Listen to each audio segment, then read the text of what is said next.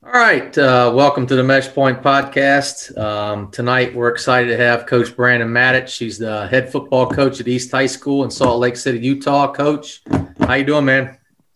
Man, I'm doing great. Uh, up here fishing in uh, Island Park, Idaho, with the family. You know, so with that one vacation I get a year, so taking a little break to be with y'all, man. I'm yeah. excited to be on with you guys. Ah, we we appreciate it, man, and and uh, definitely hope hope the fly fishing goes well. We're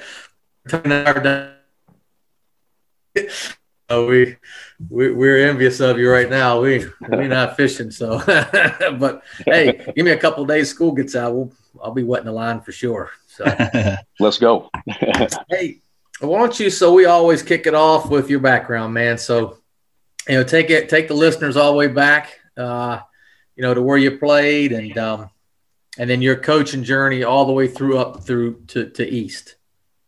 Yes, sir. I think as a lot of high school coaches go, I think our stories are very unique um, and how we get to the point that we are. Um, I started in, uh, I grew up in Sandy, Utah, and played for a little league system that fed a school called Brighton High School. So our little league system was also Brighton Little League and went all the way through from the time I was nine years old until um, I graduated from uh, high school at Brighton.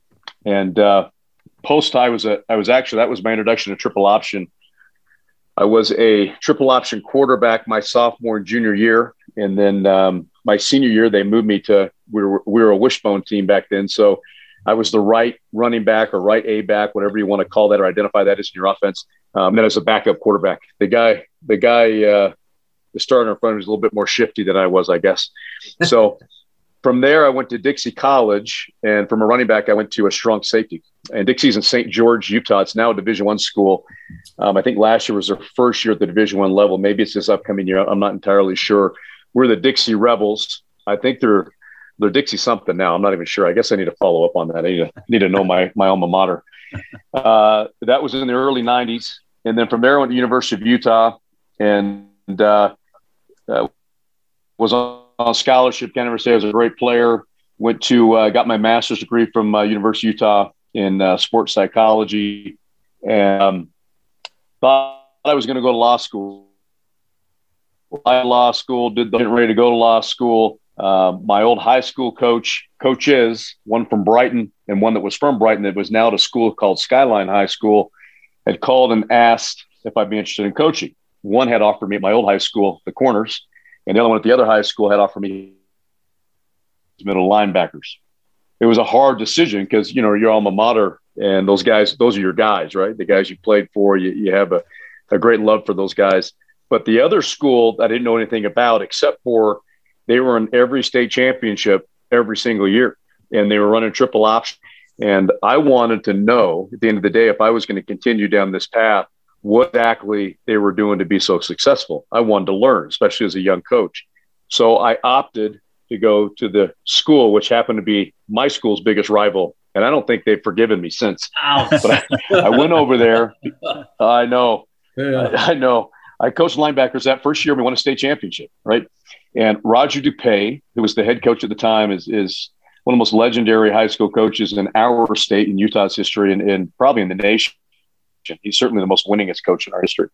Um, I had him come talk to the team last year. That's that's the whole other story. But just a special guy in, in, in my world and became so important to me in my journey. But I do remember after that first year, you know, there's this guy I never talked to because we two platooned and I was always on defense. He was on offense. He pulled me aside after one of the state game and he said, you know, coach, I was really worried about those linebackers. I didn't think they were going to be very good this year. And uh, you did one heck of a job. They played and exceeded my and exceeded my expectations. You know, that's a credit to you. And I've carried that with me forever because that's like, you know, a football god telling you that, right? It meant a lot to me. So after that, I went and sat in the mountains and decided that coaching was going to be my journey. And I did not uh, go to law school. Obviously, here I am. And uh, went to Prescott College in Arizona to get certified as a teacher, which back in those days, we didn't have the online stuff. So I, I had to fly down to Phoenix, drive all the way north to uh, Prescott. It's not Prescott; they call it Prescott out there. I, I held hands and sang "Kumbaya" for a couple days, and a year later, I had my my uh, teaching certification, uh, kind of a correspondence type of thing. So went to Skyline for two years, won two state titles, and because of our success, I got offered by another guy to be the defensive coordinator. I was nowhere near ready to be that guy, but jumped right in and became a defensive coordinator at a high school called West Jordan High School in West Jordan, Utah. Another large, at the time was a 5A school, which was the largest classification at the time. Um, went on and we, I was there for three years. We won three region titles. Um, I think we lost the first round of the playoffs all three years, though. Uh, my wife got into medical school in St. Louis, uh, Missouri. So off we go. So I flew to St. Louis, and in about a hundred mile radius, I went to every high school that I could find and and try to get a job, and landed as a defensive coordinator at a place called Francis Howell Central uh, High School in, in St. Charles, Missouri, and I actually applied for the, the vacant head. I didn't get it off from the DC job. We were not very good. Um, I think we went in seven, if my memory serves me correctly, and um, just were not very good. But it was a new school. We played a school that was very good, uh, called Fort Zumwalt North High School. Their defensive coordinator got the head job at Wentzville Holt High School. He was impressed with how our defense played and called to be his offensive coordinator saying that he would like me to run triple option, which was, you know, amazing that I wasn't on a triple option team at the time. I come from a triple option background. He wanted to run triple option. I had not been an offensive coordinator, but I jumped in with both feet. Um, so from there, uh, long story short, from there we we won our the school's first district title in 68 years. Um, went on to the state semifinals, and I think we lost 21 to 14 to a school called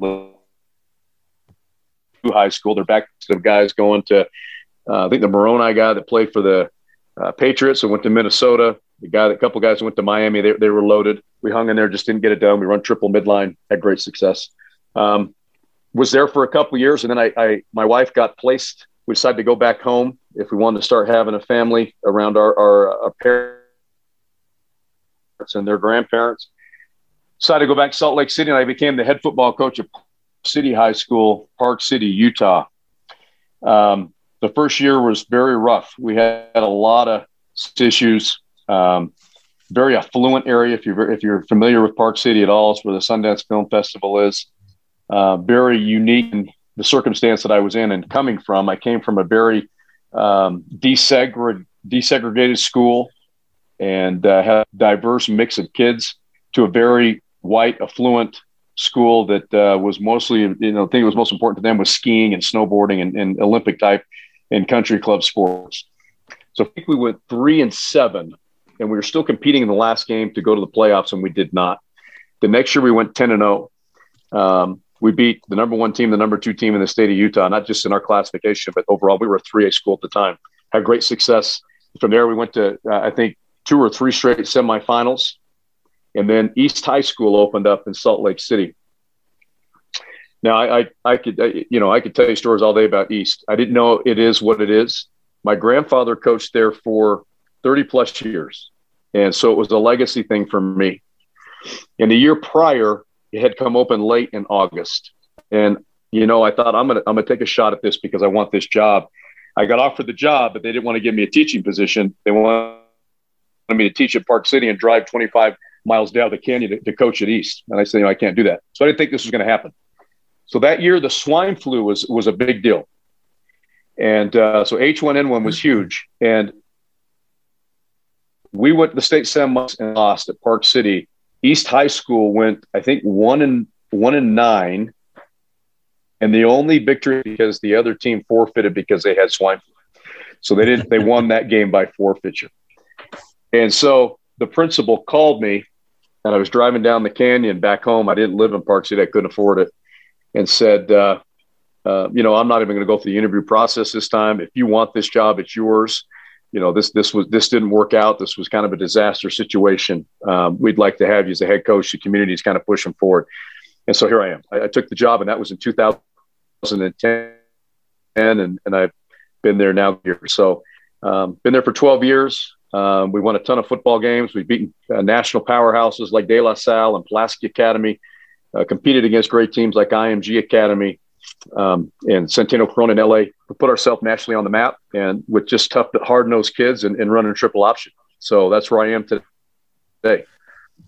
Oh man, that's great! How awesome is it to be at the place your grandfather coached for thirty years, man? That's awesome.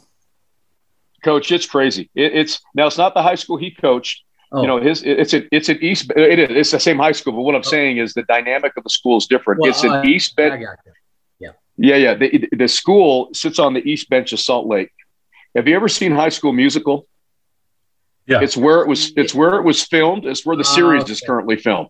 Okay.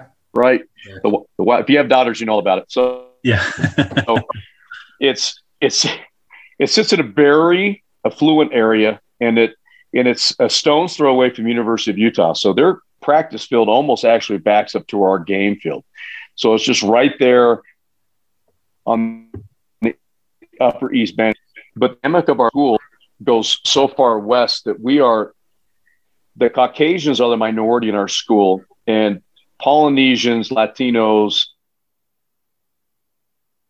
um, African, uh, Ethiopian, uh, Bosnian refugees, whatever you want to call it. We, we our school speaks 53 different foreign languages. wow. Whoa. Wow. Which is which first city, Utah, right? Right. When I got there, coaches, it was it was a rough place to be. It was a very um, it was a very troubled, uh, gang infested school that had a lot of issues, and and I, I thought I knew, but I didn't know. And the first day I went down there, I thought, man, I I don't know if I, I took the right job, but it turned out to be okay. Yeah, yeah, no, sounds like it. Sounds like you guys are knocking out of the park, man. Well, that's a great journey. Awesome. I'm curious to see. Uh, I'm curious to know, like, um, your your defensive experience, how it translated over to be an offensive coordinator when you when you hadn't been one and jumped right in there and that that one team you were at. Talk about that a little bit. Maybe how how that defensive experience helped you, you know, with the offensive stuff. Um, and maybe a little bit as it's moved forward with your with your option game. So essential, right? Es- essential. I think as a as a head coach, you have to be able to coach every position on the field. You know, if you have a coach that can't show up or whatever, you have to jump in and be able to do the job that he has done uh, uh, just as well or better than that that guy has been doing for you. Um, and, and you can't fake it with these kids. So knowing defense, especially from an op- op- option standpoint, I will say this: uh, when I first started becoming a defensive coordinator, and when as a linebacker coach uh, in the late '90s, well, yeah, I guess late '90s, '97 is when I started. You you, you looked at it, and, in Utah teams, option was a very hot, sexy op- uh, uh, offense at the time. So you had to defend it, you know, if not every week, every other week. And so you had you got very good at running odd fronts and, and what you would do to defend those types of offenses. Yeah and then also being an option guy from a quarterback standpoint and a running back standpoint, and being part of such a successful option attack team as Skyline was back in, in the 90s and early 2000s, um, it, it made me a better coach. I understood how I would attack things and what I would teach. And so when I teach my offense how to respond and attack a defense, I know exactly I don't know exactly, but I, I, have a good idea what that defensive coordinator is teaching, depending on his front that he's running, and it makes it it makes it easier for me to see it. And so when a team lines up in an odd front or they line up in, uh, we get a lot of double shades. Uh, we it's crazy how many double shades we get. We get a lot of double shades, I know exactly I, I, I idea what they're going to call, what they're thinking, and what their process is. And I think that's very important. And I think it'd be important going the other direction too, as an offensive coordinator, becoming a defensive coordinator and learning both those sides of football. Yeah, I, I agree. Um, I think it just it like you were saying, right? There are times where you got to hop in there for a guy that, you know, maybe one of your coaches has a family thing or emergency or something. You got to knock it out. But you know, I think when it comes to adjustments in the offense, um, if you can decipher what their base uh, philosophy is, right? How they're going to defend your inside of your play, you can pretty much call the game off. Yes, sir. Yeah. So I think that's awesome, man. Yes, sir. That's great. All right, Coach. Hey, uh, talk talk to us about a mentor that you've le- you leaned on over the years to help guide you through uh, some difficult times and decisions that you had to make. You know, as you go through this process, I've, I've been very, very, very blessed to coach under very good coaches. My little brother became a head football coach, and it, it wasn't it wasn't like my journey. Um, he started off as a head coach very young. I, I, warned him that you know the job that he put in for initially that he'd probably get because the job was not real attractive and, and there were going to be a lot of applicants and he needs to make sure he's ready. And he didn't have a lot of tutoring. He's a very good coach. He later coached D line for me. He's very football knowledgeable, played at a very high level. Um, but you, there's so many intricacies in being a head coach that are so, I, I'd be a fantastic assistant if I ever had to go back and do that. I mean, I'd be so helpful as an assistant football coach. But no, I was so blessed. And what I'm saying, he had no tutoring. He had one guy that he that mentored him as a coach, and it was for two years. I was very lucky to coach under Roger DuPaix. And Roger DuPaix to me, um, you know, I, I, already mentioned he's probably the greatest football coach in, in, Utah history. I know he's the winningest, but his demeanor and the way he approaches tasks every day, he never did a practice plan. His game plans were written up on the bus on, on a little um, manila folder, you know, and I'd sit by him and watch him do these things. And he had little numbers. He had his little offense drawn up. He'd have numbers of where how many yards people gained, you know, on a particular defense that week. So he knew where he wanted to attack. He made it that simple. He was genius. And but he didn't know he was genius, but he couldn't articulate that. Roger's greatest strength was his demeanor. And I had a coach one day. Uh, he was my another mentor I'll talk about in a minute that is very passionate and aggressive. And he was talking poorly about another coach that coached me that I had great respect for. And you guys, as men, your friends, you don't allow people to talk poorly about your friends when they're not around. And, was, and he was doing that. And I asked him to stop. And then it started making me angry. And then it got more aggressive than probably it should have. And Roger grabbed me and we walked around the perimeter of the practice field, underneath the bleachers, all the way around the baseball field, back up around. Never forget this. You know, how's your dad? Your grandpa was one of the greatest coaches I've ever seen. How's your mom? How's your grandma? By the time I was done, I, I, I was catching imaginary butterflies. I mean, the, the anger and, and the angst had gone away. And the power that he had over me, just by the manipulation of words, the power that he had and his love for me in that situation was amazing. So you try to take little things from each and then you make on. Roger's somebody I've leaned on for years. When I got my first OC job in St. Louis, I called him. I said, I'm to fly out. I want to spend some time with you and, and, and pick your brain. So he had this play called Ace 60 Scissors, right? Ace formation, you know, just a spread flex formation. Um, and 60 Scissors, his 60 was his, his pass protection. And then the, you know, the A backs cross. And then you got the dig route and the post mm-hmm. off of it. He called it 60 Scissors. Pretty standard play, kind of a mesh play. So I asked him, you know, explain that play to me. You've had great success with it over the years. Why do you run it? He, he drew up the lineman circle, circle, square, circle, circle. and, You know, drew the pass play. And I said, Coach, how do you block that play? And he drew little T's. he drew little lines with T's on him And it said, just like that, Brandon. I went, that's it. That, that's all you're doing. You're just they're just blocking him. And that's like a picture that I, I, drew when I was like 10 years old. I thought I was a football coach. You know, it, it was he, he he was so good at what he did. He had a hard time articulating it on paper and in clinic talk, but he'd do it beautifully in a game. It, it's crazy.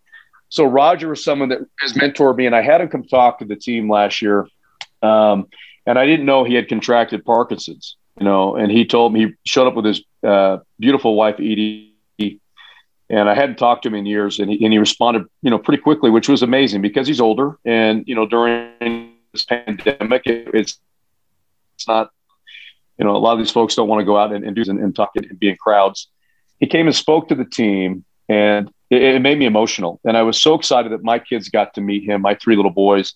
And those guys that I have on my team now, I had three kids whose dads had played for Roger back in the day. And so their dads all texted me and having him come.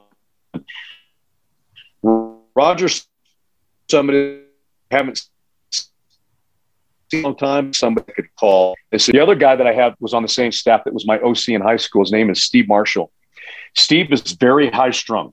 Steve will yell at a kid in a high pitched voice the same way he'll and he'll yell at me the same way on the sideline or in practice or whatever if he doesn't think I'm doing a good job. But Steve could watch a film and he could he was one of those savant guys that would see everything take place at once. And he would he would point everything out that happened on that play and I'd say wait a minute. I was watching that guy. I was watching the replay I was watching the linebacker rewind. I didn't see all that. He could do all of that. I learned how to break down film from him. I learned how to be passionate and coach hard from him. And I learned how to love equally as hard. And those two elements were very important and important in my career today. The last guy that I still lean on today is a guy named Todd Vaughn. Um, I, I, had the that's a guy that called me and, and didn't know who I was and decided that he was going to uh, take a shot at a guy who he thought his defense was pretty disciplined and, and played hard on a team that wasn't very good. He taught me the importance of making family a part of your program and not having it be fake, having it be genuine, having it be real, having it mean something, having those kids that were from the inner city know that they had football as a family and belong. That guy had so much love in his heart for kids. I love kids, and we all love kids. That's why we do what we do. But his went above and beyond, and I learned how to love harder. And I think what I've learned from Todd Vaughn is the single most important element I've learned as a head football coach. It wasn't schematics, it was culture before culture was popular. And I've I've taken those intangibles, I should say, applied them to my own programs, and I and I think it's the heartbeat of our success. And I've even bought in. See that? I've even bought. I, I mean, I got all these Polynesians. I've, I've even bought into the culture for gosh sakes. Yeah, yeah. I love it, man. yeah, that's awesome. That's awesome. That's fantastic. No you know, it, I, I, this this might be a crazy story, but like um, I know, I know. Um, me and my son went to Alaska uh, for a, for a football camp, and I'm and I'm all the way over here in Florida, right? And I haven't yeah. I haven't had that experience yeah. with with it's a long uh, way. Yeah, it, it is. I, I never had experience with the uh, with the Polynesian culture or anything like that, right? So my son, he's coming to the football camp, yeah. and um, he's sleeping in there with the kids in the gym and everything. And then uh, he said, "Hey, Dad, at night man, it was crazy. Them boys busted into the haka, man. I got so scared. it was awesome. He, but he, he, hey, yeah. he, he, had such a good time and uh, still follows those guys up there on social media and stuff like that. It's it's amazing that football can, um, you know, bridge, uh, build friendships and uh, that lasts a lifetime, and uh, you know, kind of uh, takes down the the differences between cultures and stuff like that. Exposes us to different cultures, I guess. At the end yeah. of the day, it's it's no a, it's it's awesome, man. Yeah, man. A no doubt. Huddle, a football huddle sees no culture, man. Nah. I mean, you know, I, am going to tell you this story. You spoke of Polynesians. This is I I alluded to it at the beginning, but I, I think you'll find this interesting. Um, I use it in my clinic talks when I speak on culture because this is what I lead with. And, and Chris Petersen, God bless him, uh, he sat in the front row at a, at a, clinic talk I gave in Washington, and, it, and he and my wife sat together. And my wife walks into the clinic talk. Right there's there's you know it's filling up slowly. I don't think there's gonna be a lot of people in there. And pretty soon, like you know, 100 whatever people in there. And I'm helping the guy do his get the audio visual stuff. And I turn around, I'm sitting there. Right, I turn back around to my wife and I go, "What are you doing here? I don't want you in here. Right, I got to go home with you. If I if I mess this up, these other people aren't going to go home with me. They're not going to tell me what's wrong but you're going to go home with me and critique this. She goes, I want to hear you talk. So Chris Petersen, and I turn back around, turn back around. Chris Petersen sitting next to my wife, which made it horrible, right? It made me nervous and stressed. And, you know, anyway, I'll get to the Chris Petersen thing, but here's this story. My first day at Park, uh, from Park City to East, I'm still teaching at Park City. It's a spring. I got to go down and get the weight room open, try to get these organized. These damn Polynesian kids are, are they've decided they're not very good, so they're going to latch onto these gangs, you know, TCG, whatever it is, Tongan Crip gang, and it's it's a real deal. It's a serious, serious issue. I can't get them in a weight room, right? So the very first day, I'm driving down the canyon. I get a phone principal. His name is James Yappius, and he says, "Hey, uh, coach, I need you to come see me in, in my office when you get here. We had we had a little situation. I had to get the FBI come and get you know one of your kids, blah blah blah." I was like, oh, James. I said, this is my first day, man. I said, I don't want to start the first day off like this. So I get to school. I'm walking to his office. This little Italian lady, her name is Lee Vandenacker. She comes up and grabs me, you know, all five foot two over whatever. And she sticks her hand out. She goes, hello, coach. Are you Brandon Matich? And I said, yes, ma'am, I am. She goes, well, I am Lee Vandenacker. The students call me Miss V. You may call me Miss V. I need you to come with me now. That's what she says. So I never made it in the office. So I said, okay, this means this lady looks serious. I'm going to go with her. So I walk with her in this classroom, and there's this big circle of chairs set up with about 40, 45 Pacific Islander kids. Big hair, big, beautiful kids, you know, short hair. Some are big, some are small, whatever. But nonetheless, these are some pretty tough kids. And I sit down next to her. She puts her hand on my leg and she, she said, Coach, I just want you to, to listen. Keep on, I've never met this lady before in my life.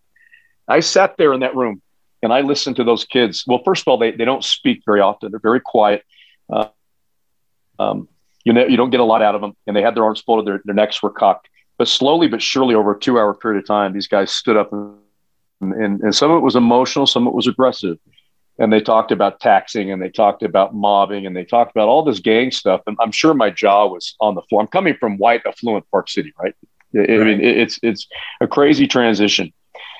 But she whispers to me, "They can teach you," and I don't want you to ever forget that they can teach you. So I listened. And when I was done, I, I went home, looked in the mirror, and thought, oh my God, I wonder if Park City will take me back. And then I woke up in the morning and thought, this is the exact exact place that I need to be. And I attacked it head on. And I went into their homes. I went into their neighborhoods. I I I listened to them. They taught me. They were adults at home. They were 10 year old kids in, in, in, the high school because that, that was their free time and away from all this all the craziness and I let them teach me, and I learned so much from them. And to me, that's been the biggest lesson I've learned as a coach, regardless of where you are. If it's uh, you know, in this the, the the culture that I had to come into, or um, you know, if you're you're going from that culture to a, a really affluent white area, or or whatever. Um, learn to listen to your kids because you can learn as much from them as, as they can learn from you. And I think that's hugely important. And from that, you develop respect within the program. And that, that was a huge lesson I learned. Man, that's that's that's awesome, coach. Great story, and uh, you're right, man. You're right. Um, and the kid, what, what's the old saying? Um, kids don't know. Uh, um, how's it go, man? Um, they don't want to know how much how much you know till they till till they, they know how much you care. Uh, that's so true, man. Yeah. Yes, All sir. Right, well, coach, um, man, you can't fake that stuff, some, coaches. You can't fake get it. Get into some football, man. Yep. Um, you know, talk let's about go. your uh, talk about your option attack at East, like what it looks like, right? Do you have like a like a big five, like uh, like most or big six, like a lot of option teams have, or or what are you guys doing? Talk about it. So when I first started, you know, became an OC, we we're, we're totally flex, right? We're complete flex. I'd go out to uh, Navy or Air Force every year. We're, we're, we're a flex option team uh, with all the bells and whistles. And um, as, as we moved along through this process over the years, you know, you start to play with and, and want, you know, you get restless and want to try other things. Um, you know, we, we tried the Muskegon stuff one year and uh, that lasted like a play when we botched the snap, and I went right back under center again. I, I, I, decided that we we tried we tried some gun stuff, man, and it just it's too slow for me. You know, I like that quick hit and let's get after your your backside stuff. So, um, so we were total flex, and then I think maybe 2012. Um, so I got to East 2010. We went nine and three. Um, our first year after they went one and nine. The second year we went um, 12 and 2 and went and lost the state championship game. That next year I wanted to try some different things. So I visited, I went to De La Salle and I went up there and visited with their staff. I wanted to learn their split veer stuff because I didn't know anything about it. There's a school here locally in Utah that uh, I, I, say here, I mean, I'm in Idaho right now. There's a school locally in, in Utah that called Juan Diego High School, and they're a split veer team, and they're kind of a, um, they've been spawned from from the De La Salle kind of tree a little bit with some other coaches and things. But I want to see how De La Salle ran it. Right, I've studied everything they've done. I've studied I've studied Bob Ladouceur to you know everything about him and and, and how he coaches and, and approaches the game. His little his little cards, blah blah blah. So we go out there and I spent you know three or four days out there and, and learned their quarterback stuff, their lingo, how to run split veer. Um, I think the most important thing that we learned was how to attack outside veer. It wasn't their power player, what we call counter trey. It was how their footwork on their their outside veer it be, it's become a staple for us. Uh, and it's become something that we it's probably become our top play. So we started running more split stuff. And what we learned was from that split stuff, we could run our, our midlines and our midline triples and our inside veer stuff. And what I learned from Bob was, you know, he would he would shift his backs. Um, they wouldn't always be in a true split. He'd he'd manipulate them side to side, so he could run, you know, almost like a, a wing T brown and blue look. And I would say, wouldn't the defense doesn't the defense pick up on that, Bob? And he said, Coach, coaches will they'll see it on film and they'll say things he said but 60 70 year old kids not to they're not to change they're not to figure that out by the time we snap the ball and i thought wow that's crazy and and he was right. he was exactly right. So we picked up on that. We did some things. So we started running a little bit more split stuff, but then I missed my jets and my rockets, right? So we we became a little bit more hybrid. So we'll do a little bit of both. We'll run. Um, we we number our flex stuff one through nine. That's how we do our formations, and then we'll tag it with overs. And if we want the two receivers on one side or heavies or whatever we're doing at that time or tights. Um, if we're doing the the uh, split stuff, we call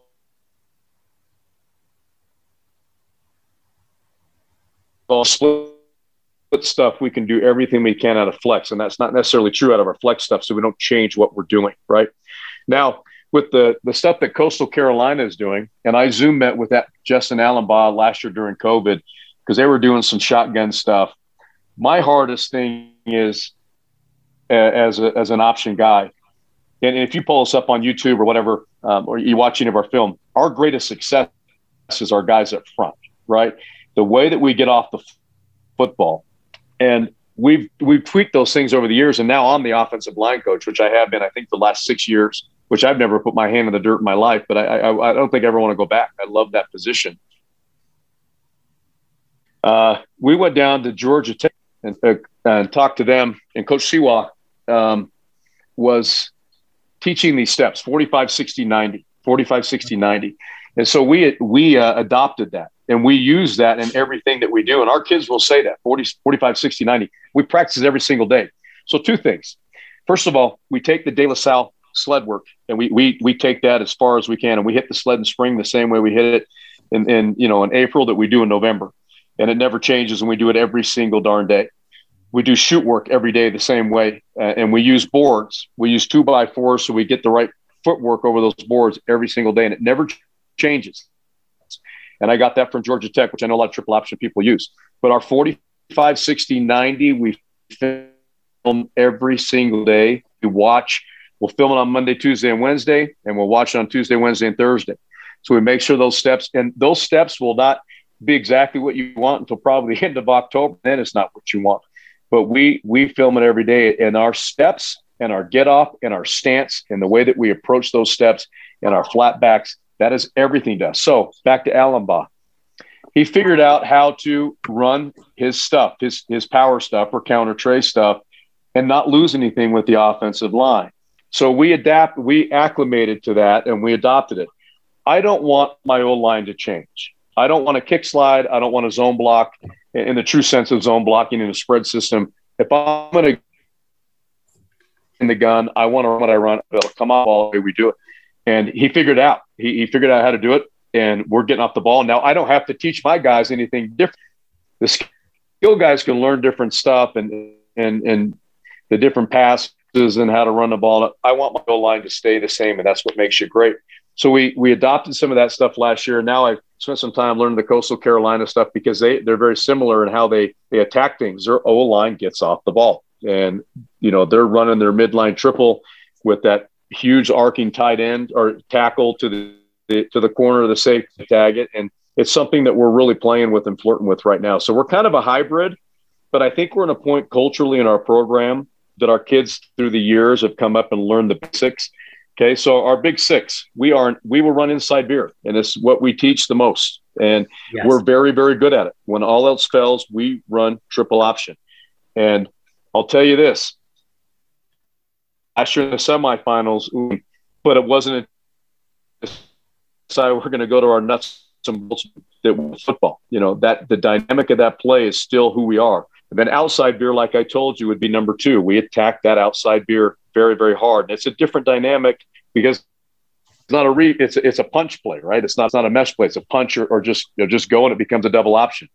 And then we run a lot. I have a quarterback this year that can run midline triple, and so we're going to run more midline triple than just basic midline. Uh, this this kid I have is pretty dynamic. And then we run. This is gonna this is gonna throw you a curve a little bit. We run a lot of buck sweep, and it's something we adapted to two years ago. It's become part of our our biggest plays because it, it, sets up our waggles and boots off of it. Right.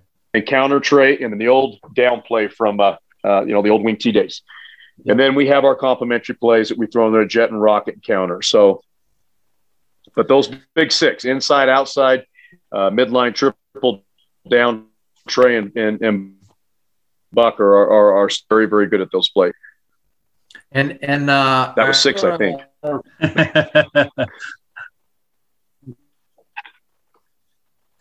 was that, Coach? From mid triple out of your out of your flex stuff and your split back stuff. Yes, we do, and um, we'll do it with um, we do it one of two ways. So we'll do it with a wing. We'll bring in a wing and, uh-huh. and have him be. Right. Uh, we can counter motion him, or we'll arc release him, right? Um, right. Or we do it with a, an arcing tight end, and, and, we figured out ways to do it that way. So we do it one of two ways, and it just mm-hmm. we. I've heard coaches talk on your podcast, and it depends on my quarterback you know, I'll allow him to put us in situations to be successful, um, especially with the basics of a shade. Like we don't run through a shade. Uh, though I do have a funny story. I did say that one year, and I put in a backup quarterback. We're playing Centennial Corona, and they picked up on our check opposite play, and the kid. The kid kept moving the shade every time he said check opposite. I think he checked opposite like four times. I had to call timeout. I was like, damn it, you can't you can't keep calling opposite. You got to live with it once you check it once. We can't keep going. But he kept every time they he would say check opposite, the nose tackle moved the other side, and he just kept checking. It was crazy. So we won't run to a shade. But if we if we call midline triple, but we feel like we have outside veer or or uh, uh, regular triple or inside veer the other side, he'll check to that and call it. Okay. So I, I, I allow him to have one check at the line of scrimmage. No, that's great. That's great. Hey, Coach, I had a question. Um, I, I, watched a clinic you did back in March, I think it was, um, and you talked a little bit about uh, your roll line motto, and and I was wondering, is it um, kind of similar to you mentioned De La Salle, where it's like a rolling? I always called it like a rolling snap count. You know what I mean? Can you talk a little bit about uh, kind of how yeah. you guys? I know because you got motion and stuff, so it's just it, it, it's a little different. Um, go ahead. Correct. Yeah, yeah, yeah, correct. We're different than De La Salle. De, De La Salle definitely rolls as a rolling start. There's, there's no doubt about it. See, seeing them live is so much different than seeing them on film. That those, those suckers are their hands barely touch the ground before they go. Uh, God love them, man. They're they're they're unbelievable. But us, you know, we like. So this let me just back up. So we like to sprint to the line. So you know, with our Pacific Islander guys, which we're primarily we primarily are up front we like to turn and run to the, sprint to our spots in our smart splits at the line of scrimmage, and then we have our hands on our knees before we start making our calls. I don't want them to stand there and point. I tell them, you know, you're going to get your hands on your knees. You can make your calls just as well with your hands on your knees. You can uh, standing up, and, and, and, we're ready to go. So my team in 2016, the year we beat De La Salle, um, my old line was so good. All you know, all five of them, my tight end, all six of them signed Division One they asked me if they could turn around. So our huddle, our huddle, our backs are our backs and skill guys are facing the quarterback. line of scrimmage is opposite of that. The old line was behind facing the quarterback. They asked if they could turn around and be the skills and, and hold hands and that, so they could see the defense and sprint at the uh, the opponent. And I said, okay, well, you can do that, but if you screw up, you don't hear it because you're so anxious to get the, the line of scrimmage. I'm going back to what it was. And you see them they're holding hands and their shoulders are forward, their, their feet are dug in the ground, and they're, they're coming. They're, they're ready to go. It's important to them. And they do. They come up and they sprint the line of scrimmage and they put their hands on their knees. They get their calls, they get the splits they need to get into. Everybody else runs the line of scrimmage. My quarterback walks up. So with the rolling start thing, our roll line thing is not necessarily the way that we roll off the football. It's the way we roll roll the defense or roll the opponent yeah. down the field. So it's, it's more of that than the rolling start. So we we say we do this. Our cadence is is this. So we'll come up and we'll, we'll identify linebackers while the offensive lines identify in the front. We'll identify how many linebackers we have by ace or deuce, right? And that helps our A backs on any given play. Um, it helps us with our guards on midline and, and, you know all the way down the line. All sorts of things it helps with. So a quarterback will come up and say ace ace, single linebacker, deuce deuce if we have a, uh, a two linebacker set. So he'll come up and say deuce deuce, and we fire our hands down as fast as we can. Now we want 60% of our weight on our hands, you know, 40 on our feet.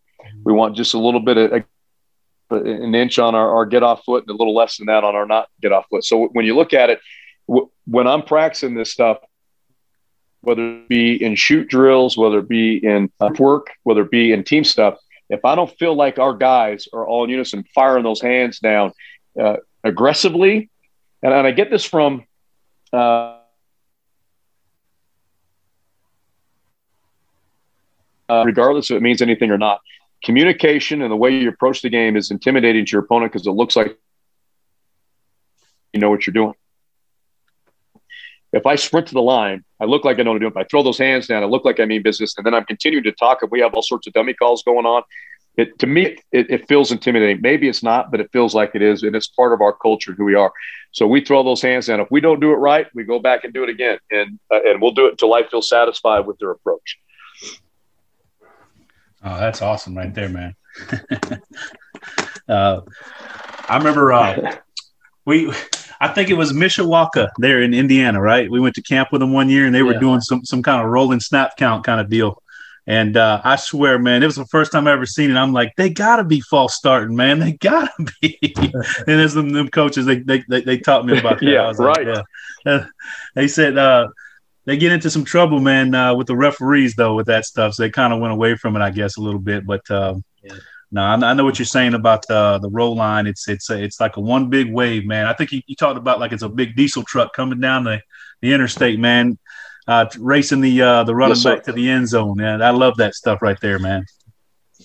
That's yeah. Awesome. We have competitions actually. We we, we want to see those linemen beat the backs down the field. They actually love that. But I, I don't know if I fully answered your question now that you said that with the roll line stuff.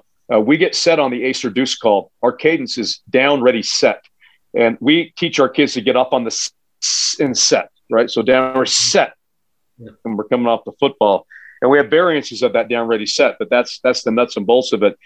But we get set on the ace or deuce call. That's when we throw our hands down. But our quarterback is taught that he, they got to hold that for a second before we send a guy in motion. Yeah. So that's how we incorporate the motion. So it's a little different than what De La Salle does or these other guys. And they are offsides, man. They are rolling. no doubt. No doubt. Well, uh, Coach, um, talk a little bit about um, your your O line scooping. I know um, you mentioned in your clinic you're a little frustrated with some some of the way the backside scoops are being called out there, and that you're uh, maybe toying with um, you know maybe zoning the backside with uh, with your OL. Uh, maybe just talk about that real quick. If you sorted that out yet, I know there's some new rules coming um, that'll even more impact that, but have you thought about that some more? Yeah, yeah, we have. Um, we, we've started zone blocking backside a little bit more. Uh, we call it an SEC call. So um, we say you have to call out of college, university in the SEC. You know, they can say Alabama, they can say whatever. Um, that means we're going to zone block back. We were only doing it with our, our front side combo stuff or front side zone stuff when we run it when we run zone um, just to disallow that penetration on the on the backside. I still believe in the scoop. It's made it really, really hard, especially when we get those double shades. Uh, we've had a block back with that center. We can't work. We can't traditionally work play side on that shade with our, our center like you would in a true triple option. So we're, we're blocking back, blocking back. So it turns naturally into a zone anyway. So we're playing more zone on the backside um, just to accommodate the rules. But if, if the backside, if the backside uh, tackle or guard are free, we try to send him to that backside linebacker as fast as we can and take that inside scoop step. Um, I, I, feel like we've had to play with our splits so much on uh, scoops, anyways, because I think at all levels, scooping is hard and sometimes it turns.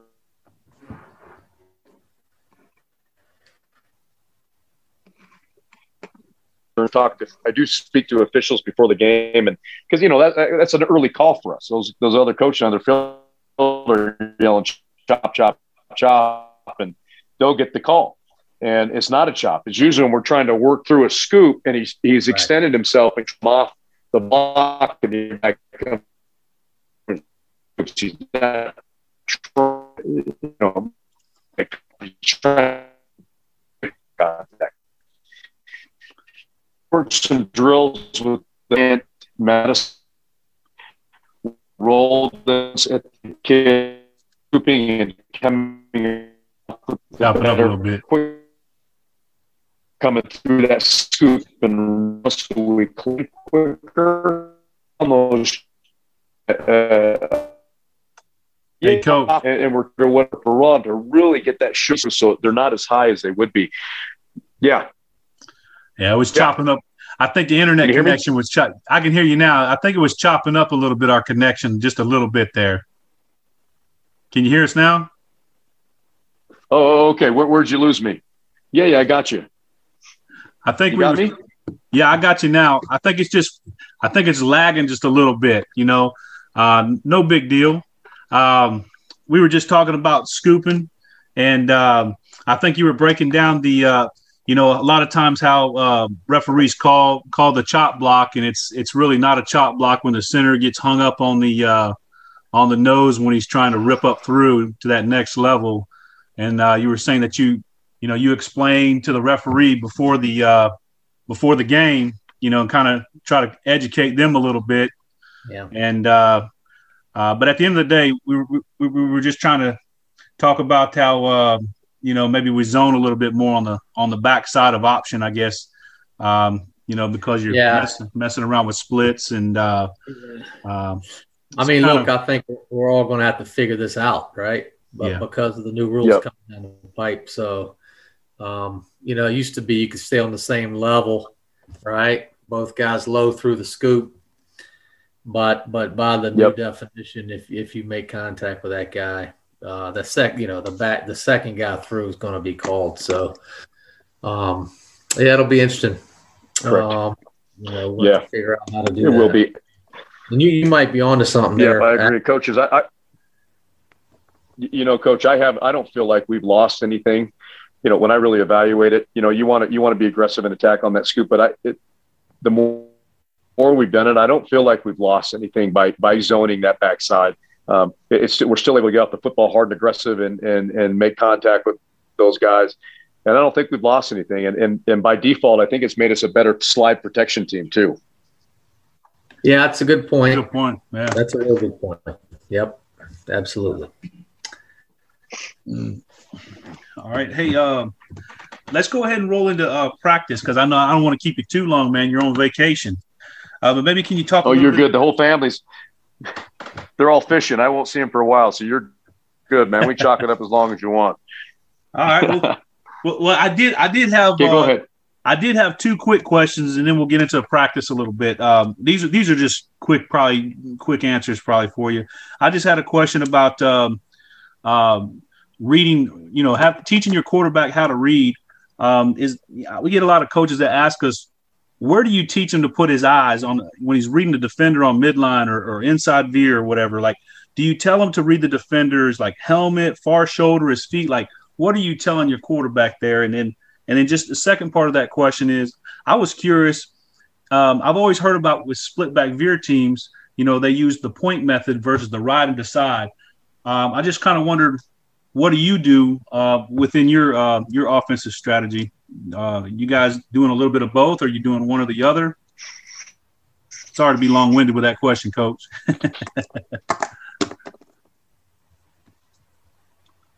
I done used up all the internet on that question, Coach. so let, let me uh, let me. So you asked me what I what I do to, to make my reads on, on as a quarterback and triple, and then and how that differentiates with the the outside veer. Is that is that correct?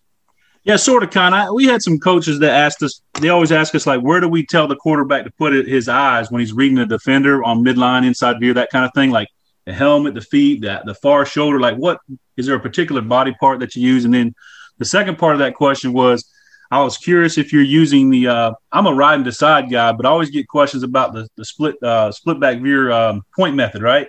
And I didn't know if you maybe incorporated any of that uh, in, in in what you're doing. Yeah, yeah, absolutely.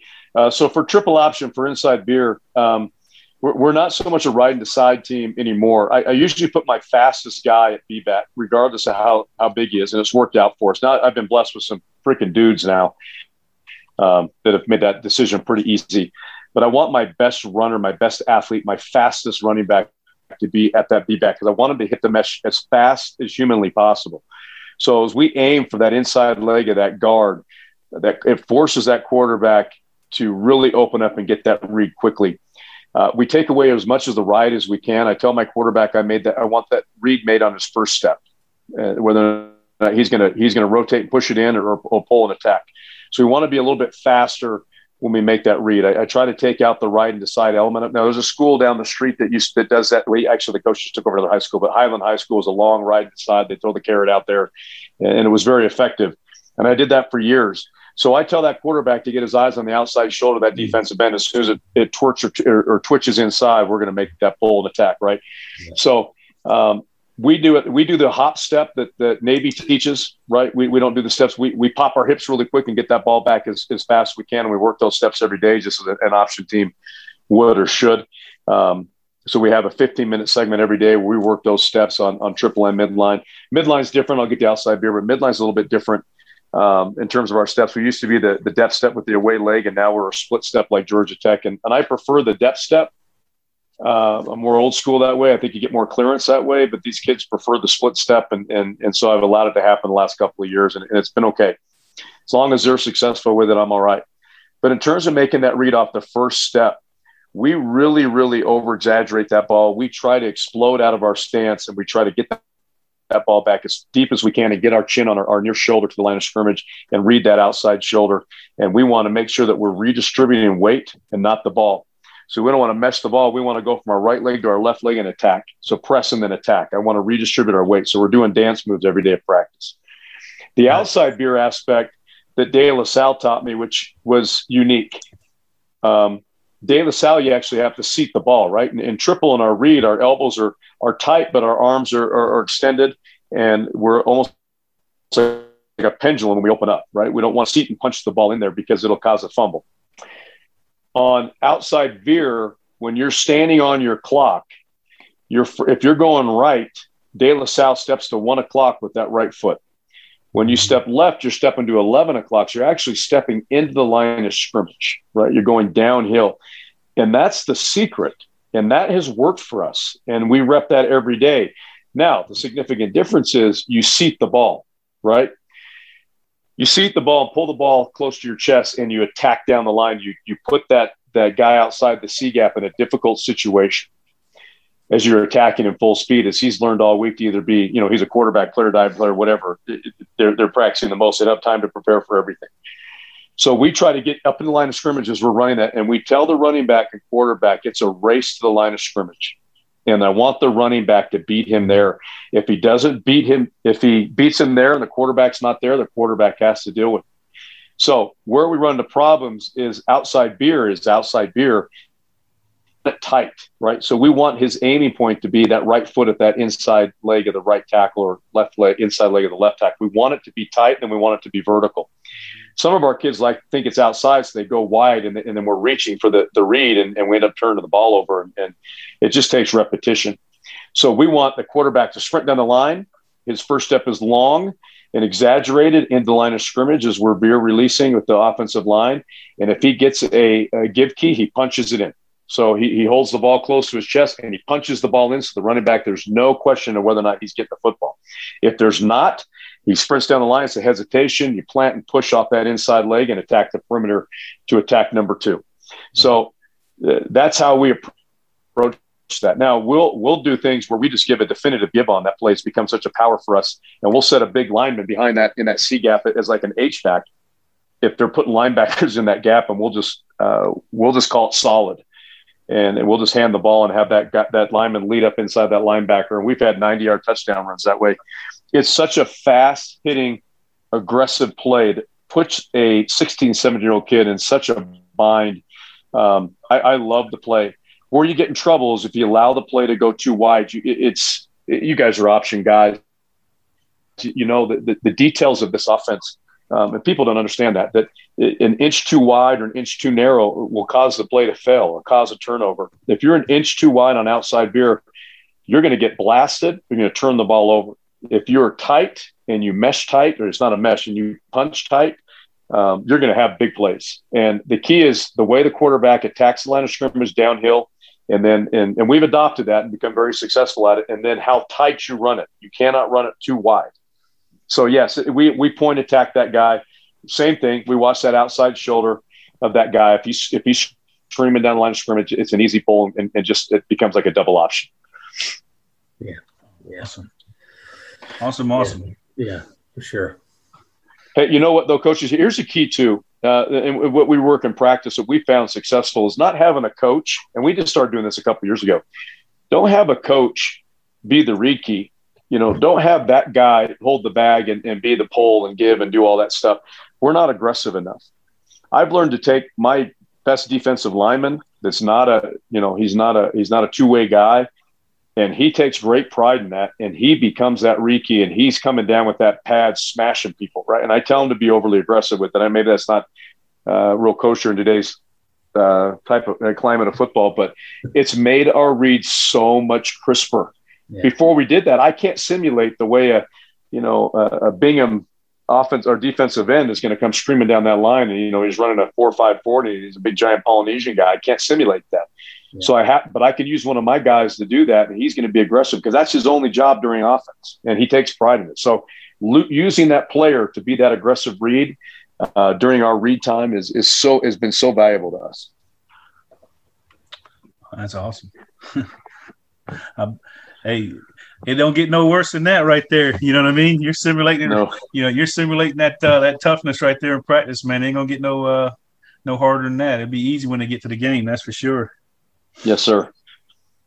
Coach, you want to ask him about practice? Yeah, yeah. Talk about how you organize your practice, right? Like you know, individuals, pods, or groups, teams, half lines. What what do y'all what do y'all do? Yeah, uh, I try to be as organized as I can. it's you know, coming, I, I, came from coaches that, that, that, didn't do a lot of that, but we try to be as organized as we can with our practice plan, our play scripts, and, and what have you. So this is how our, our practices work out every week. Um, I try to go, I try to switch it up last year and go to a traditional model where you do offense one day, defense another day, that you do both on a Wednesday, and uh, it, it, that lasted a week. It drove me crazy. So this is what we do. So Mondays, typically, what we'll do is do it. We did a light day and we put on helmets and we spent a lot of time watching film. Right, we did that for years. Did scouting reports, did the whole thing, went out and walked to the game plan. And Tuesdays and Wednesdays were relatively tough. I've now switched that, and and I like it a lot better. So we do a pre-practice, uh, special team kickoff, and punt return. And so practice for us starts at four. Uh, the other kids are in study hall. The punt team and the kickoff routine, kickoff team, kickoff team and punt team are on the practice field doing their their pre-practice with the special teams coach and, and, and his assistant coaches. And then we always start every Monday now with what we call leopard pride. We're the east side leopard. So we and what leopard is, is physical I get on offense the entire week. So we have we go as good on good as we can. You know, every once in a while we have two or three guys that go both ways, but on this particular segment, the good all the goods are on offense, and then we supplement on defense. But we'll huddle up and we'll get down the goal line. We'll get on the five yard line, and I I tell the defense where we're running and what the play is. I'll tell them, you know, we're running whatever you got. We call triple option, right? We call it 24, triple option left's 23. I know a lot of people use 12 and 13. So I'll tell them, we'll go 24. It's right here. The, the play's coming right here. We get excited. They get hyped. You know, we get stopped.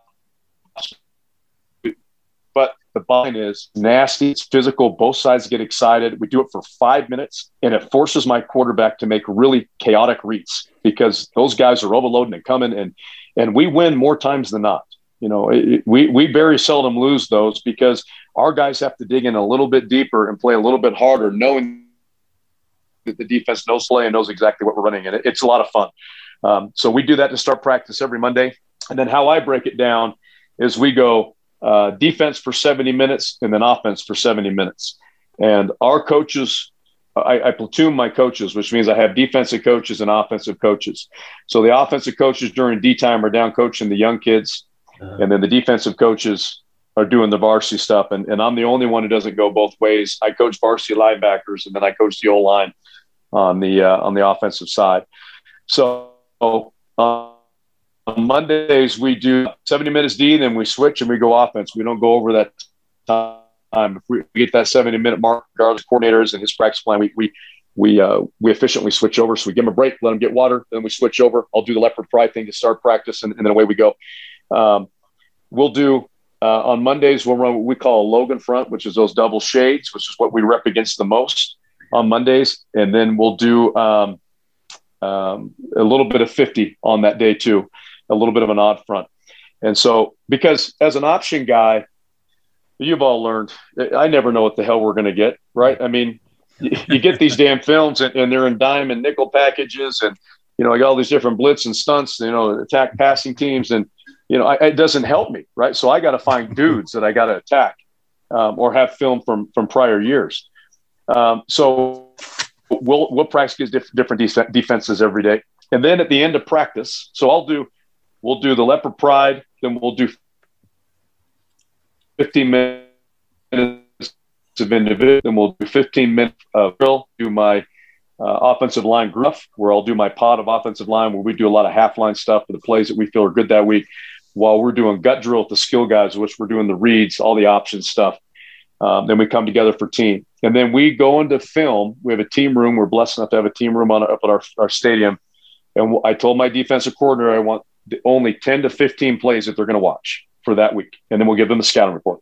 And offense, the same thing. I'm going to show them a couple of fronts, and that's all that we're going to focus on this week, or a couple of guys, and maybe a couple of blitzes, but I never go beyond plays because the old days, I, just hate sitting in film and you're, you're, hammering out the film and you got your little laser pointer and you're watching this play and you rewind it, and you pause it, rewind it, pause. These guys are half asleep. They've been to school all day. It, they're 16 years old. It's, it's, ineffective and I'm getting nothing out of it. So yep. if I can say, coach, put the cut ups on, on Hudl. I want those 10, 15 plays. You go over them quickly. You got 15 minutes to do it. And then we're out the door in practice. Tuesday, we do cadence. So we go going on to Tuesday, which um, we spend most of the day going on on hard counts and on two and on our freeze play. So we'll start offensive practice, 70 minutes defense, 70 minutes offense again, pre practice, kickoff, return, punt, return. Rest of the team's doing study hall. Um, we'll do cadence. So I put all the old linemen in a big grid and I have the quarterbacks line up in front of them and have them do cadence. And so they'll call out, okay, on one, on one, deuce, deuce. And when they say down, ready, set, which is one for us, they all clap their hands on the S and set, and it all has to be in sync. So they'll say deuce deuce, down ready, set, and they all clap. So they get used to that that verbal cadence. And then you know, on two, on two, down reset, reset, and they all have to clap on the S and set. So we do cadence for about five minutes with the quarterbacks, and then we go back into group, or excuse me, individuals. We'll go back into group play, and we'll finish with team. And the emphasis on Tuesdays is we'll focus on a five-two, and we'll focus on um, a, three stack, which I don't see a lot of three stack, but we will see a three stack eventually. And I know that a, a team we play this year uh, bases out of a three stack. So it, you know, you just never know. So it's invaluable. Yep. Um, and then Wednesdays, Wednesdays we pre-practice with onside kick and PAT, and then we do um, team takeoff, which you guys are familiar with. Team takeoff from Georgia Tech. We do it with a full team. I put a coach in each corner in the end zone, and I make them all sprint as fast as they can go after the you know during the play to that coach. They get a break and they run out around the perimeter. Next huddle goes, call the play. They run the play. The coach in the corner get a break. Five minute segment, individual, group time every day. Read keys every day. Um, we'll do skill. I, I left that on, on Tuesdays and Wednesdays. We work our passing game. So whatever whatever t- we we choose 10 to 15 pass plays we like per week and, and, we put those in i'll probably run five of those damn things and, and away we go um, yeah. And then uh, on, on, on Wednesdays, we focus on that Logan front again, and then we throw in a 4 3 just to make sure that uh, we see it on a regular basis in case someone shows up on it. They have not ever, but someday it's going to show up, and I want to make sure that uh, our kids are okay and we're getting that ace call. Yeah. Um, and then Thursdays, we have JV sophomore games on Thursdays in Utah. Uh, so we wait for everybody to come back and we do a walkthrough where we work on our two minute.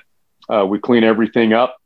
Uh, we work on our trick plays on Thursdays. I give my coaches an hour, just special teams, all of them, all all the talking points we want to do are in our, our jerseys and our, our helmets. Um, and then uh, we finish up with our two minute offense and go down the field and score. And um, and that's it. Then we break bread as a team and away we go. Fridays, I think, are important. Um, I feed my kids. It's important, you know. Everybody does team dinners on Thursday. Sorry, that big glare of that light in there everybody does t- dinners on Thursday nights and, and, does that stuff and team meetings, um, guest speakers, whatever. What I like is on Wednesdays, I, I, at my booster club, I require our kids to eat right after school before, and I don't let any of them leave. I do not allow my allow my kids to leave, whether it's a home game or an away game. We'll put on a you know an America's game or you know some type of video that they can close their eyes, listen their headphones, and, and just be present. But I don't let them leave um, and they know that. I've had too many kids go off and get haircuts and not show back up and miss a bus or whatever, or fall asleep on their couch. So, or worse. So we don't leave, and I make sure the Booster Club feeds them um, food that I approve for that week that give is going to give them some semblance of energy. The you know our our first lunch at East High is at ten forty eight in the morning, and based on who our kids are and where they come from, those kids won't eat again until eleven o'clock at night. And so it's just not healthy. So the most important thing that we do on a Friday is we feed our kids right after school at the stadium, and they have to eat. They have to go up there and eat that food so in their stomach. And then uh, that's a weekend. That's a weekend. Saturdays, you know, we do film breakdown on Saturdays. Uh, it's very non. You know, we do a team stretch. We do uh, clinic stuff. You know, in terms of bumps and bruises. Um, the film stuff is is is important from the prior night's game film, but now it's turned into a situation where I've asked our coaches to break it down and send it to their position groups because I have three little boys that are ten and eight, and they're playing little league football on Saturdays. And you know what? I want to be there. I want to be present for that. So that's that's become mostly my Saturdays now. Well, like I've always said, with the advent of technology, uh, you're able to do that, and I think that's you know yes. important. It's an important factor that you know I think a lot of coaches sometimes lose sight in. I mean, you want to put the work in, right? Because you need to for the kids that you're coaching, and sometimes we forget about our own. And so um, it's nice to be able to have Hudl or QwikCut or whatever you're using, right? And be able to, you know, do a quick cut up with corrections, send them out to the position groups, um, you know, and, and, instead of doing all that stuff on a Saturday, man, you can have the kids come in, lift, eat peanut butter and jelly, drink chocolate milk, and go home. You know what I mean? To make sure they're getting something to eat. So, no doubt, coach, no doubt, that, man, no doubt. Hey, well, let's let's wrap this thing up, man. Leave us with a drill that you uh, you feel like you know, you got to work every day to make this offense successful. You know, talk a little bit about the details. If there's any equipment you might want to talk about, you know, um, yeah, it could be anything like your like your T-board steps or your four-board drills you're doing, or your eh, whatever, whatever you think's important. It could be option drill. I don't know. You you you think about it and and talk about it. So, two things. Uh, not so much a drill, but I think it's important. I think it's invaluable to have the quarterbacks, you know, when they're not on offense, they're on, when we're on defense, my quarterbacks spend a half hour with the quarterback coach, even during defensive time, doing read keys. And they're either A, doing film work where they've watched practice stuff. And, and to me, we watch practice every day because practice is so much more valuable to me than any game film I could watch on an opponent. Yeah. Watching how our steps develop and improve is so much more important. So we watch it every. We watch the sled work, we watch the chute work, we do all that, and I want the quarterbacks to do the same. So the quarter, if you're going to be good at this offense, the quarterbacks have to be so efficient in their reads and their steps. And it takes time for those guys to really get their eyes focused on the, the right target, especially when there's a lot of movement, there's blood stunts, there's gap exchange stuff going on you have to identify that stuff. And, and I've got a really good quarterback coach who, who, who does great things. The drill that I'm, I'm just going to tell you, the most important thing for me as an option football coach is the time that we spend on the sled. And you, we do it every single day. There's not like, hey, we're going to do sled, sled Monday, sled Wednesday.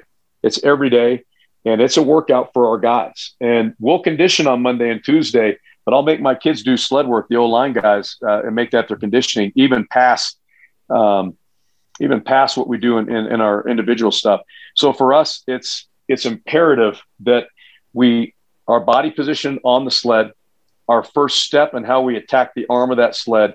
We attack it with the shoulder. You know, it's it's we make sure if we're, we're stepping left, we're, we're attacking with that right shoulder and getting our head across and our back is flat and and throwing that right hand. We talk about with our first step our, our, elbows need to come up and holster those guns, and then we we throw the flipper and the hand through. It's a little unorthodox, but it's something that we do, and our kids our kids freaking love it, and they love the sled, and they they hate it, but they love it, and they miss it when it's gone. So to me, the sled work for an option team is invaluable. You have to work the sled. You can work it during perfect play. You can work it during team time. You can do it whenever you want to do it, but you got to keep that sled as an important thing in what you're doing. Because if your old line is not getting off the football, and and when I say getting off the football, you know, I, I'd love to send you some clips of our guys hitting the sled. It is in unison. Everybody hits the sled at the exact same time, with the exact same technique, and that sucker lifts and rides. And, and, and you feel the wind in your hair. We're driving so fast. But to me, the sled stuff and however you want to incorporate your your drills and, and your techniques and your teaching points, ours happens to be 45, 60, 90, left step, right shoulder, you know, holstering the guns, you know, our coaching points. But to me, the sled stuff, it's not the read stuff and all that stuff. My coaches take care of that. But the most important thing we do is our sled work. Amen. That's awesome right there, man. What I'm I'm at a program. I got uh single man sleds. That's my issue right now. We're a brand new school, you know. Yeah. And we got a single man. We got three single man sleds. And I'm like, man, where's the five man sled? We going we want to rock and roll with this thing. You know what I mean? So that's in the future. you know what I mean? Do you, you have the big stand up bags, the big heavy yes, stand up bags? Yes. Yes. Yeah, we we we attack those the same way. We didn't have a sled for a while either, and we'll we'll line those up five across and and we dig those out and we we hit them with our shoulder and grind our hands and claw yeah. our way 15 yards down. So we'll do that too, man.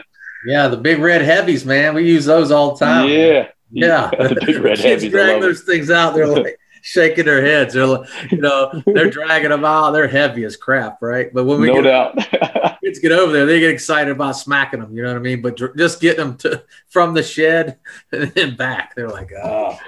yeah. And you know the key always is who, who the sucker is that's holding the bag for any given contact, right? Because right. some of those guys just kind of jump out of the way or hold it so it buckles on them and they don't let them drive. Uh, yeah, yeah, I don't know, but uh, it it certainly can use it. it, it yeah. To me, though, once you hit that bag, it does teach those butts to get a little a little high because it's hard to keep a flat back. Yep. You ever get them big boys in a four point stance, coach?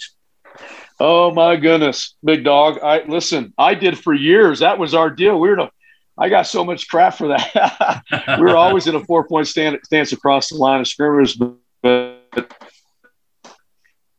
not anymore. It's an end. The whole thing with you know left hand, right hand doesn't matter to me. It's a comfort thing for me. So um, we're three point now because I, I, think throwing four two hands down looks a little weird for me, from my standpoint. Like we might get off balance.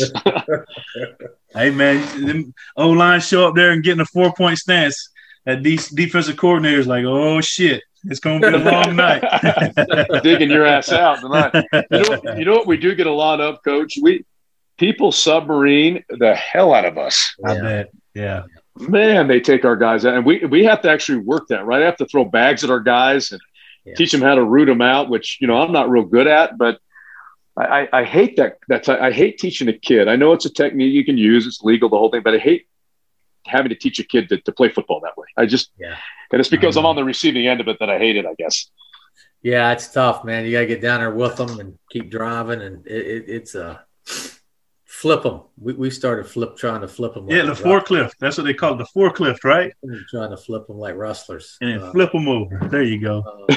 Uh, yeah, I mean, you know, we tried that for a while, and the referees started throwing flags, you know, and so we can't do that anymore. So we just I hate it too, though, man. I, I, get so mad at the D coordinator. I feel like he's taking a cheap way out. You know what I mean? Come on, man. Look, dude, guys trying to do whatever he can do to survive. Man. I know, I know. I mean, you can't get. I mean, you know, uh, yeah, but hey. but it is the path of least resistance, though. Let's be honest, right? We're not not teaching our kids necessarily technique. We're just teaching them to, to roll on the ground. I yeah. And our guys, will, they'll dive and roll, right? They'll, they'll flip over and roll on us. I've, lo- I've lost some knees now.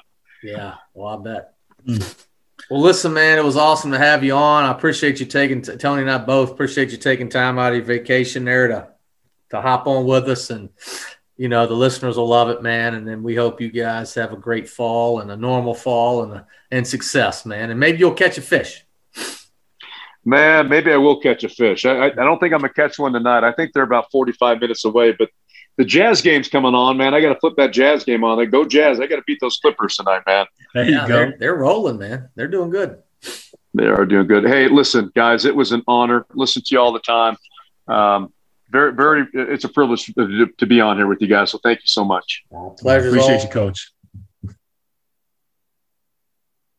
Wi-Fi, man. Shit, I'm like I'm hovering next to. That's why I'm over. I'm hovering next to the little Wi-Fi thing here. Yeah, so